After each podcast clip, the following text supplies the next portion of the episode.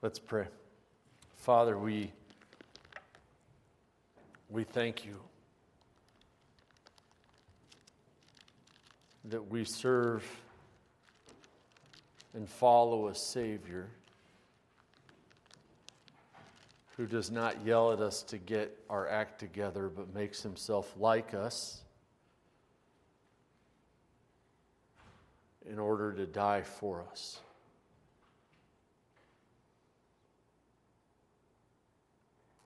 And Lord, with all that's going on this week, maybe some of us, our Christmas looks remarkably normal, and we're really excited about that. Maybe we are missing some dear loved ones, and we're grieved greatly. And maybe we still have a lot to do for whatever our week holds. But Lord, would now, in this moment, would you quiet our heart, quiet our minds, so we can hear from you?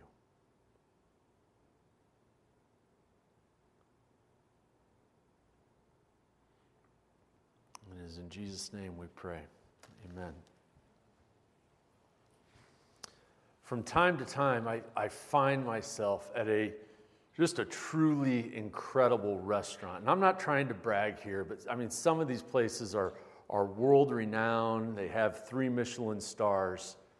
And when I say I find myself at, what I really mean is I watch a Netflix documentary about a chef that works at one of these restaurants where they custom tailor every aspect of the guest's experience to build up to the meal, to build up to the highlight of the meal, whatever that is. What, you know, and it's how the guests are seated, how they get their reservations, the way the napkins are folded, and we haven't even gotten to the food prep.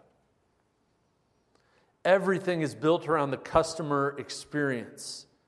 Uh, there was one chef documentary I was watching, and, and this chef, she desired that each time a customer came, they would have a completely new experience. So she kept track of what customers came when and what menu they had, so that every time customers came, the menu would be completely different.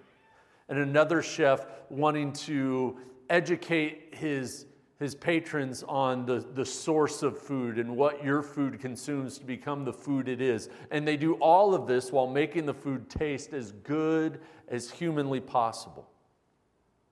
Now, let's, let's imagine that we are not watching a Netflix show about fine dining, but that we are actually together. You and I, we are together at one of these restaurants.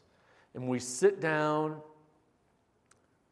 this very exclusive room, and we have an appetizer of blue crab eight ways.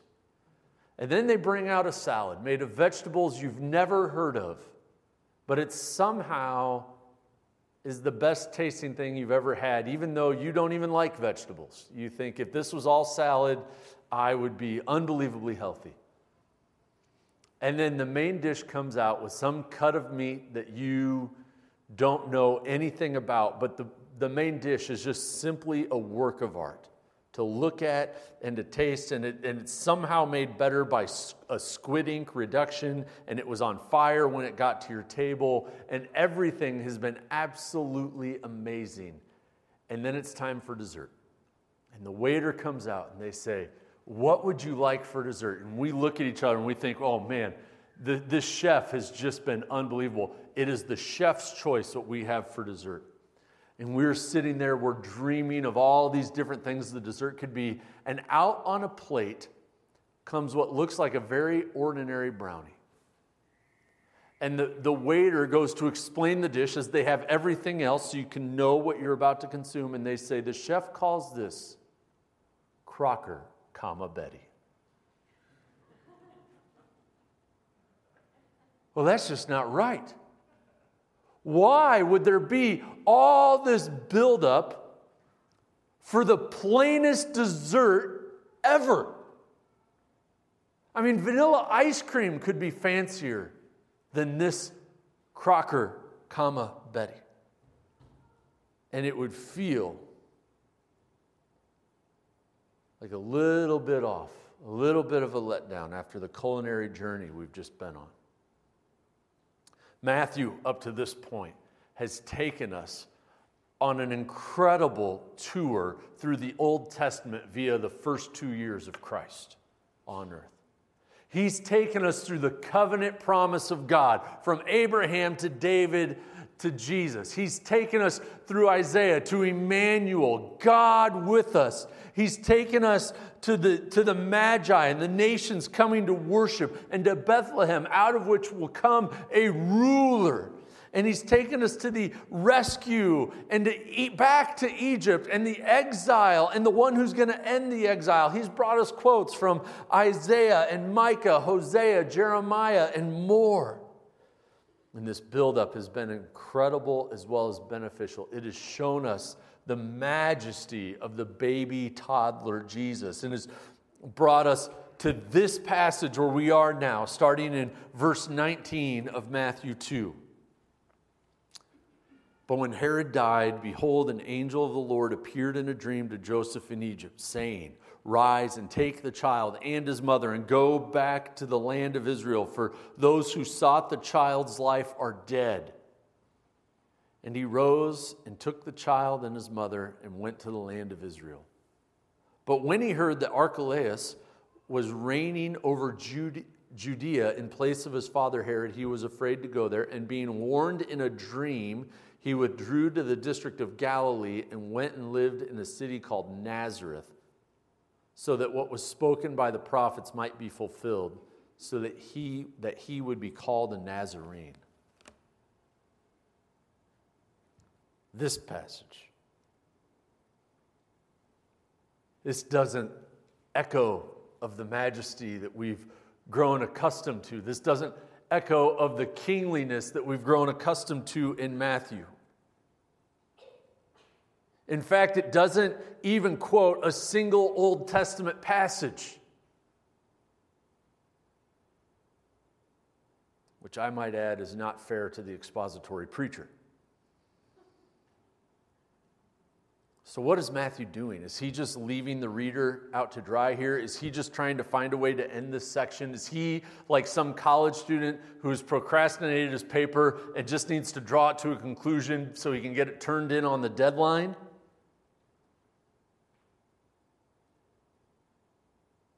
Is he just trying to get Jesus back to Nazareth for some sort of fulfillment here? Or is Matthew, in a much more subtle way, telling us something about God and the ministry of Christ? I think that's it. See, the return to Nazareth is not an anticlimactic deflation of storytelling but a subtle depiction of God's greatness.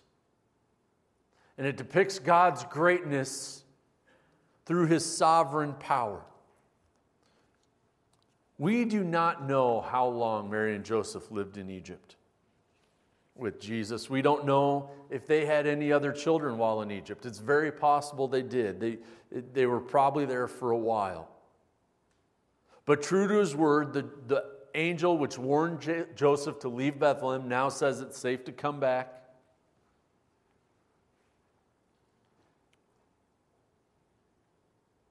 And Joseph, what a relief it must have been that they could finally go home and be around friends and family. And as a carpenter, he could finally be back around his old clientele.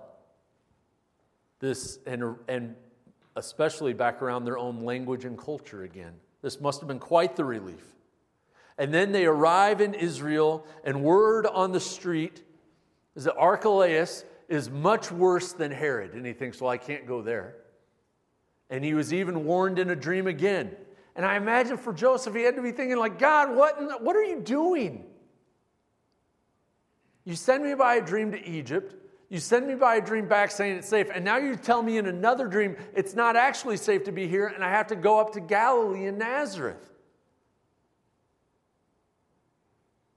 For Joseph, this had to feel like some sort of game of whack a mole that he was on the wrong end of.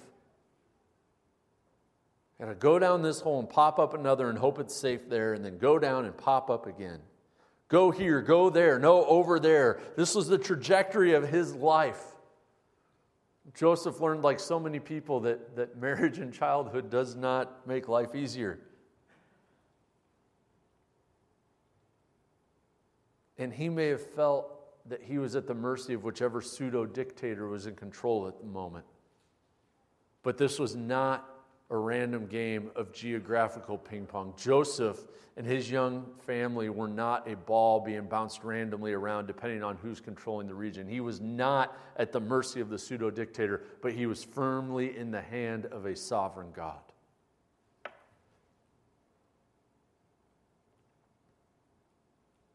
They were in the hand of God who was sovereignly protecting and guiding their steps for their safety and for his purposes. See, God is not reactionary. He is a careful planner who uses events around us to work his will. God was in control of everything the whole time. He was not outwitting the tyrants, he was using the tyrants and all the things around them to make his plan come to fruition. And this is a, a, complicated aspect of perspective when it comes to walking with God. That God is fully sovereign, He is fully in control, He knows everything. And yet we feel like so many times we're at the mercy of the moment. And this is a great mystery when it comes down to our choice and God's will and God's plan. I mean, Scripture says that every day is planned out for me before one of them comes to be, and I don't even know what I'm having for lunch today. Both of those things are true. God has sovereign power.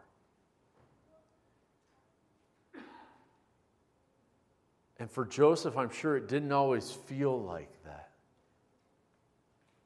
But Joseph's feelings did not determine the, the breadth of God's power. And my feelings of confusion, of not knowing what tomorrow or next year brings, all those feelings I have do not determine how much God is in control of my life. And the, the older I've gotten, the more I've felt the need to be reminded of Proverbs 3, 5, and 6. To trust in the Lord with all your heart, lean not on your own understanding, in all your ways acknowledge him, and he will make your path straight. It's the verse you learn after John 3, 16. And it seemed so simple when I was a child, and it seems so necessary now that with everything I'm doing that I would trust the Lord and trust that God has a better perspective and a better handle on what's going on than I do. I don't know why things are falling apart around me. I don't know why things are going well around me. But God has a plan, and I'm going to trust that He knows more about this than I do that in every aspect of my life, I'm going to acknowledge His sovereign power and I'm going to let Him lead me in paths of righteousness for His name's sake. That I'm going to let Him lead me. I'm going to submit to His will. Joseph, we don't know all the struggle he had. We don't know his inner dialogue on that walk back to Israel. And then when he got that dream about Archelaus, and he's like, Are you kidding me? Like, when are the dreams going to stop? When is the moving going to stop? We don't know his inner dialogue, but we do know that he trusted the Lord and he allowed the Lord to lead him. And we hold so highly Joseph's righteousness from not quietly divorcing Mary. But this is also his righteousness that we need to pay attention to that, that Joseph trusted the Lord and allowed the Lord to lead him. And when we think of the ways God's sovereignty is moving, we should be sure that we see it alongside his redemptive will. That there's subtle depictions of God's greatness here through his redemptive will as well. And it's in this second move that they have to not only, they don't only go back to Israel, which was a relief, but now they have to go to Galilee, to Nazareth. Like, this is Joseph's hometown, this is his stomping grounds, but Matthew writes this in such a way as to make it clear to us that this was not their desire. That he has to be warned in a dream to go there so Jesus can be called a Nazarene. This is an undesired but necessary move. It was necessary for the safety, as Archelaus history tells us, not just the rumors here in the text, not just what you can infer. History tells us Archelaus was just as bit as bad, if not worse, than his father. It was necessary for Jesus to live there. It was necessary for Jesus to live in Nazareth. God directed them here so Jesus would have another name and a locational identity, that he would be called a Nazarene. He needed to not only be born in Bethlehem and to go to Egypt and come back, but he needed to be called a Nazarene. And Matthew appeals to Old Testament fulfillment for his reasoning, but then it takes a pretty vague turn because he doesn't quote any of the Old Testament here. So, what is he doing? There's a couple things he's doing. One is highly possible, and the second I would say is certain. So, the first that's highly possible is he's doing, Matthew's doing what Hebrews do. He's using puns and wordplay. As the, the word Nazarene is very, very similar to the Hebrew word for branch that he might be called a branch. Hebrew literature loves puns. So for Matthew to use one here to communicate an Old Testament truth is not a stretch at all. But it's not just any branch, but a very significant branch. The shoot from the root, the stump of Jesse. As the book of Isaiah opens, there's a summary in the first five chapters of basically the whole theme and, and trajectory of the book of Isaiah. And one of the things you notice in those first five chapters is just a, an abomination of the nation of Israel. That they will be wiped out and wiped out again and wiped out again. And if the bus hasn't run them over enough times, they're probably going to put it in reverse and bring it back just for one more for good measure. And then in Isaiah 6, when Isaiah gets his call, his preaching message, what he's told he's going to be talking about. God says that God says you're going to you're going to make these people uh, dull heart, their their ears heavy, their eyes blind. And Isaiah says, "How long, O Lord, am I going to be doing this ministry?" And God says, "Until the cities lie waste without inhabitant, the houses without people, and the land is a desolate waste." And the Lord removes people far away and the forsaken places are many in the midst of the land. And though a tenth remain in it, it'll be burned again, like a terebinth or an oak, whose stump remains when it is felled. So he's saying the people of God will be like this burned up tree with a remaining stump. The holy seed is its stump. And it's a really interesting place to leave off that God says that in Isaiah's ministry in the years following, what he's going to do is he's going to tear down Israel to the point of a burned out stump. But in that stump is going to be the seed, the seed of the woman who will bruise the serpent's head. And then in Isaiah 11, he says, There shall come forth a shoot from the stump of Jesse, and a branch from its roots shall bear fruit, and the Spirit of the Lord shall rest on him the Spirit of wisdom and understanding, the Spirit of counsel and might, the Spirit of knowledge of the fear of the Lord. He will, he will be a judge, he will be a righteous ruler. Through him, verse 9, the knowledge of the Lord will cover the earth as the waters cover the sea. There's a branch coming.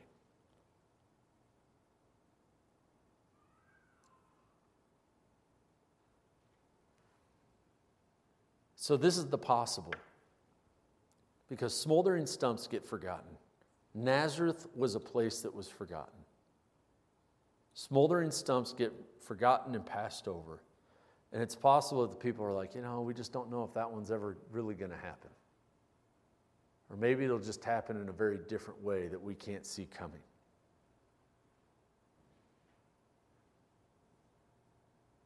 But the way a stump gets passed over, I think, points to the greater reason for Jesus to be called a Nazarene. And that's because to be called a Nazarene was a derogatory thing. This wasn't like a great place to be from. this is like North Dakota or Council Bluffs. Like it's just, it's just not good. Like you're not thinking like, oh man, I really I have to go in for heart surgery. I really hope my surgeon is from Nazareth because that's where the best and the brightest come from. Like, like of all places, like I'm, I'm to die. He's from Nazareth. This isn't to go well. I'm to, it's to be bad. And perhaps the best picture we get of this is when Jesus is calling his disciples, and Philip goes out to Nathanael and says, We found the Christ, the Messiah. He's from Nazareth. And Nathanael doesn't say, I bet you're right. He says, Can anything good come from Nazareth? Can anything good come from there? This is an implicit fulfillment of Isaiah 53, the rejection of Christ. See, up to this point, we've just been getting all this really good stuff about Jesus. But here, He's going to be called a Nazarene. He's going to be rejected. That he grew up before them like a young plant, like a root out of dry ground. He had no form of majesty that we should look at him, no beauty that we should desire him. He was despised and rejected by men. A man of sorrows, acquainted with grief. Why this ending in this string of prophecies? Why would Matthew bring us to this point? It's very peculiar when he starts with the covenant fulfiller, when he starts with, when he goes to Emmanuel and the ruler from Bethlehem and the one who ends the exile. He goes to all these places and it's like this buildup, this buildup, this buildup. And then it's, he's going to be a Nazarene, he's going to be rejected.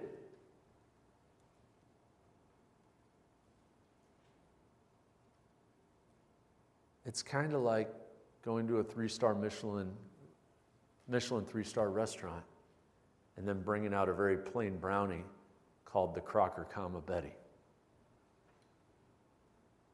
Now imagine we're back in that restaurant and we're looking at this brownie and we're thinking, listen, did we, did we end up in a Waffle House all of a sudden? Like, what is going on?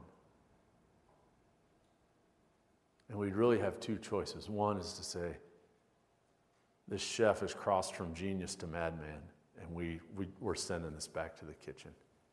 And the other would be to say, the chef has done so much, I just trust him on this, and I'm going to take a bite. And you find out that this very ordinary looking brownie is the most decadent thing you've ever had.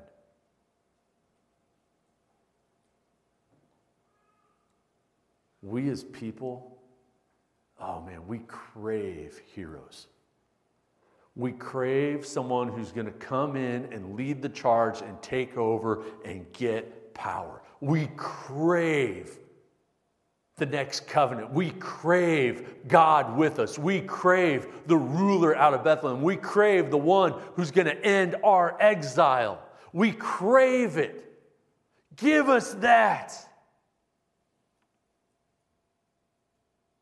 We don't want the Nazarene. The rejected one. That doesn't fit. But what we need to realize and what Matthew is telling us as he's wrapping this up, as he's wrapping up his foundation to who Jesus is to go into the rest of his gospel, is he's telling us the Emmanuel ruler, exile ender, did not come to raise an earthly kingdom of unsurpassed geopolitical power, but to give salvation and to build the kingdom of God by providing salvation to every nation. Nazarene doesn't fit our hopes and dreams. It doesn't fit the Savior we want, the Savior we would choose, the Savior we would fabricate. It seems out of place, but it is altogether necessary. And so the question sits for us what will you do with the Nazarene? The other prophecies were really easy for us to hear and worship and marvel at, but what will you do with the Nazarene?